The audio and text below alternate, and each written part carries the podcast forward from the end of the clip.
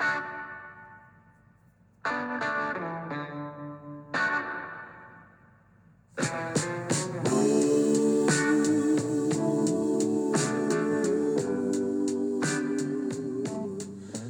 morning and welcome to the Marcus Today Members Podcast. My name's Henry Jennings, filling in for Marcus while he is away. And as usual, with all the information contained in this podcast, it is general advice only, so please do your own research.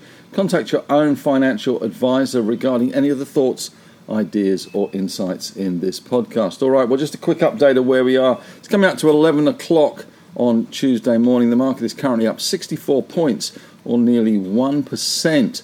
69.63 at the moment, so looking pretty good across the board.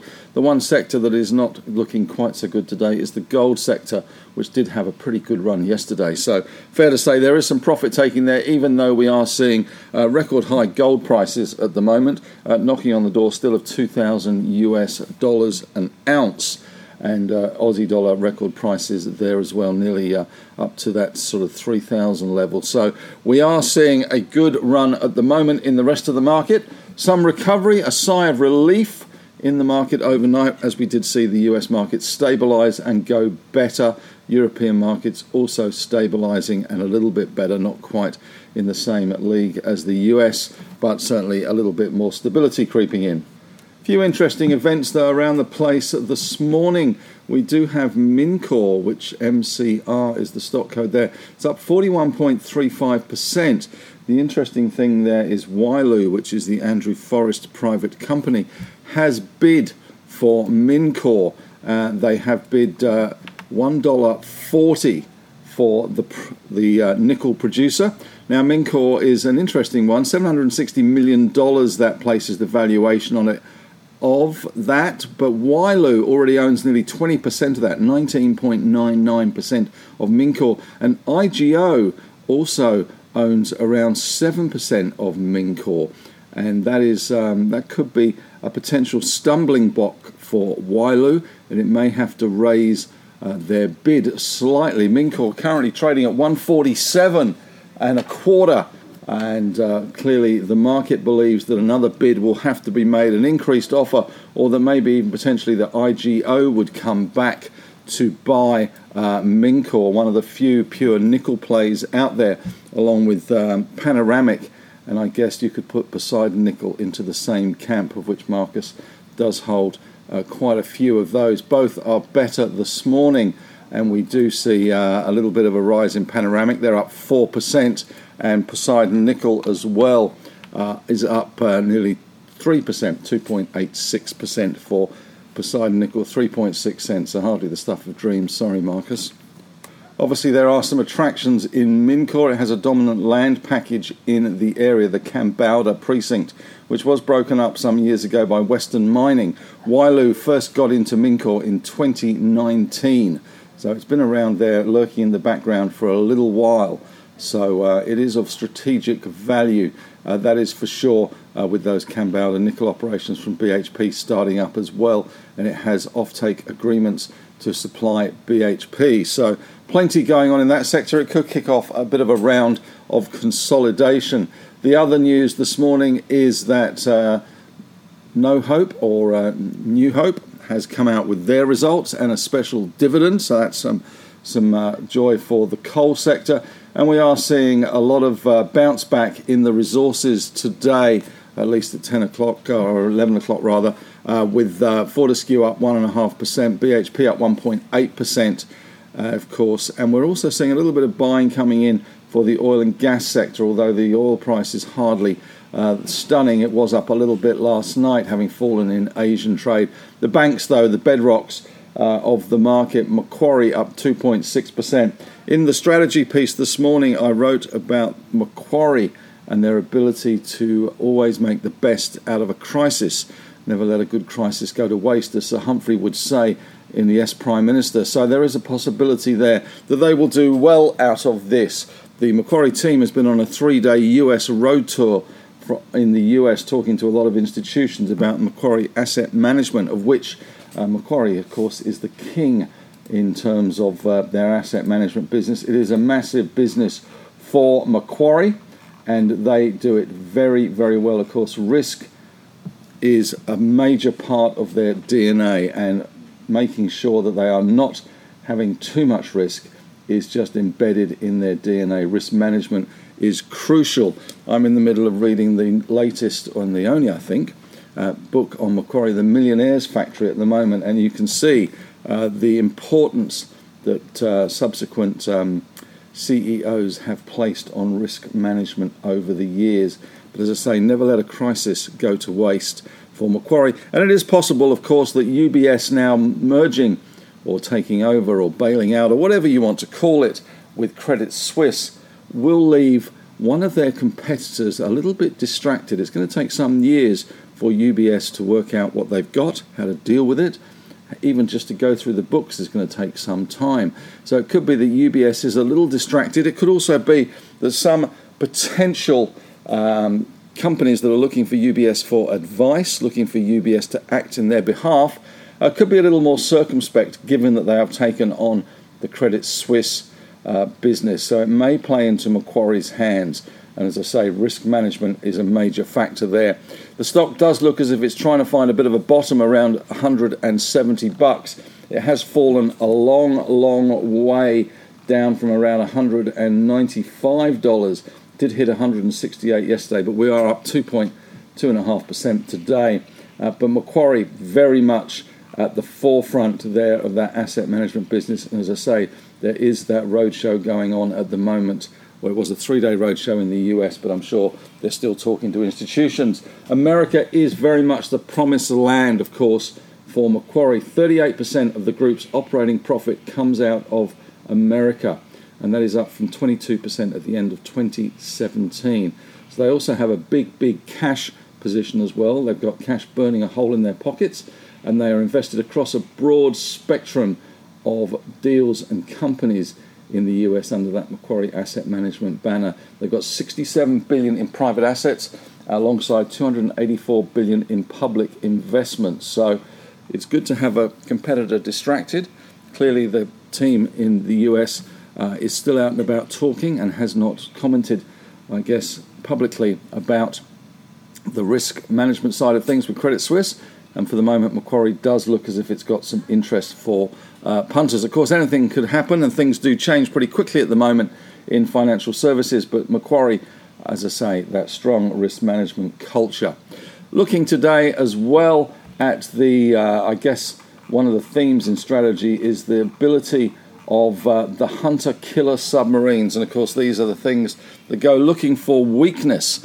And they are looking for weakness at the moment in the market. First Republic is on their list at the moment. That stock dropped quite considerably last night. Again, despite the big US banks looking to bail them out and put in money as deposits for 120 days. Those hunter-killer submarines, the rumourage operators, the guys that are out there looking for weak companies to attack, certainly still out there. And it's possible that Credit Suisse are not going to be the last of their targets. There's certainly plenty of European banks, and I could name a few but I won't, but there are certainly plenty of European banks, both German and Italian, which would be lined up in the periscope, I suspect, of some of those hunter-killer submarines. So this crisis, if it is a crisis, is not over yet. It could be a rolling one, but for the time being today at least we are getting some bounce back from that big drubbing we saw yesterday. At one stage yesterday I did think that we might see the index actually turned positive for a while, but then the Asian markets kicked in and we did see the commodity stocks fall hard. Today we're seeing lithium stocks bounce quite hard. Certainly the Mincor deal will not be a hindrance to that bounce, but at the moment it is banks and resources leading the charge higher, which is at least good news. Other things today in Henry's Take, just did a little bit on Lynas. Lynas is an interesting one. It has fallen a long, long way as well. There are two issues, I guess, that have precipitated this fall in the Lynas share price. Currently trading at $6.40, which is up 2.9% for the day. But there have been two issues with Lynas. One, of course, is their Malaysian license, which although was extended, they still have a problem with importing and processing into the Malaysian plant. The answer to that for Lynas has been their processing plant in WA. But unfortunately, there are some market concerns that that will not be ready in time. And the July 1 deadline, when they have to stop what they're doing in Malaysia in terms of the processing and importation there, which was hoped that their processing plant in WA would be ready, is one of the risks that it isn't ready and they will start to lose production. So that is one of the reasons why they have been under assault recently from the market. The other reason, of course, is that we have had the richest man in the world, Elon Musk, talking about substituting rare earths in electric vehicle car batteries. Certainly something that he's aiming for, because he is not a happy bunny when it comes to the amount of control that China has on rare earths. They do account for 65% of the mining of rare earths and 85% of the refining of rare earths. And he is looking to put different types of magnets into the electric vehicles. Ferrite magnets are one possibility. These are made of iron and mixed with materials like barium and strontium. They're much cheaper and widely available, but there is an issue with weight and efficiency. The upshot does seem to be, no matter what Elon Musk does with his motors and rare earths, there is still going to be a substantial demand for rare earths going forward. One research house has forecast the market for magnet rare earth oxides in 2035 will reach 36 billion US. That's about 10 times where it is currently. So it is not just about electric vehicles. There is also direct drive wind turbines as well, although electric vehicles are the most dominant, with 7 kilotons per 10 million battery electric vehicles needed, and 5,000 tons of rare earths per 10 million hybrid electric vehicles needed. So certainly there is still an issue with demand if everyone went to new style batteries. Lynas has just signed a new agreement with Japan Australia Rare Earths, JARE, which has been a long-time supporter of Lynas, as many of you will know, and has basically funded them. And during their dark days, when they were really struggling, Lynas was very much embedded with the Japanese, and they were very big supporters of the company. Under this new agreement, JARE will contribute around $200 million and write off around $11.5 million in interest payable that is due under the current loan facility. JAR, for doing this, gets shares. They're going to get 28.5 million shares. Now, those shares are going to be issued at $7.63 by the looks of it, which is an awful long way from where Lynas is at the moment. So there is a possibility we could see Lynas push back up towards that level. But, of course, we do have the Malaysian issue still hanging over for July 1. And the plant in WA to come on stream, which is the big risk. Strong balance sheet, but they do have capex for Mount Weld as well. But there certainly could be some catalysts out there for a bit of a re-rating and a bit of a push higher, as I say. That one has been under some pressure for some time, mainly with the Malaysian license and this move by Musk. So there's two stocks to keep an eye on. Macquarie certainly is one that deserves consideration if you're feeling a little brave at the moment. It has bounced nicely off $170 back up to $172 at the moment, so there is certainly potential there. We have got that investor tour, which did conclude apparently on the 9th of March, so has been a little bit in the distant past. Not quite as recent as I had originally thought, but certainly the focus is on Macquarie Asset Management there. The other big event, of course, that's happening this week is the FOMC meeting, which is Tuesday and Wednesday in US time, so we get the announcement on Thursday morning. It will be kind of crucial. The questioning and the line of questioning will be interesting. It does look as if the most consensus view is 25 basis points, but then we will be interested to see what Powell has to say.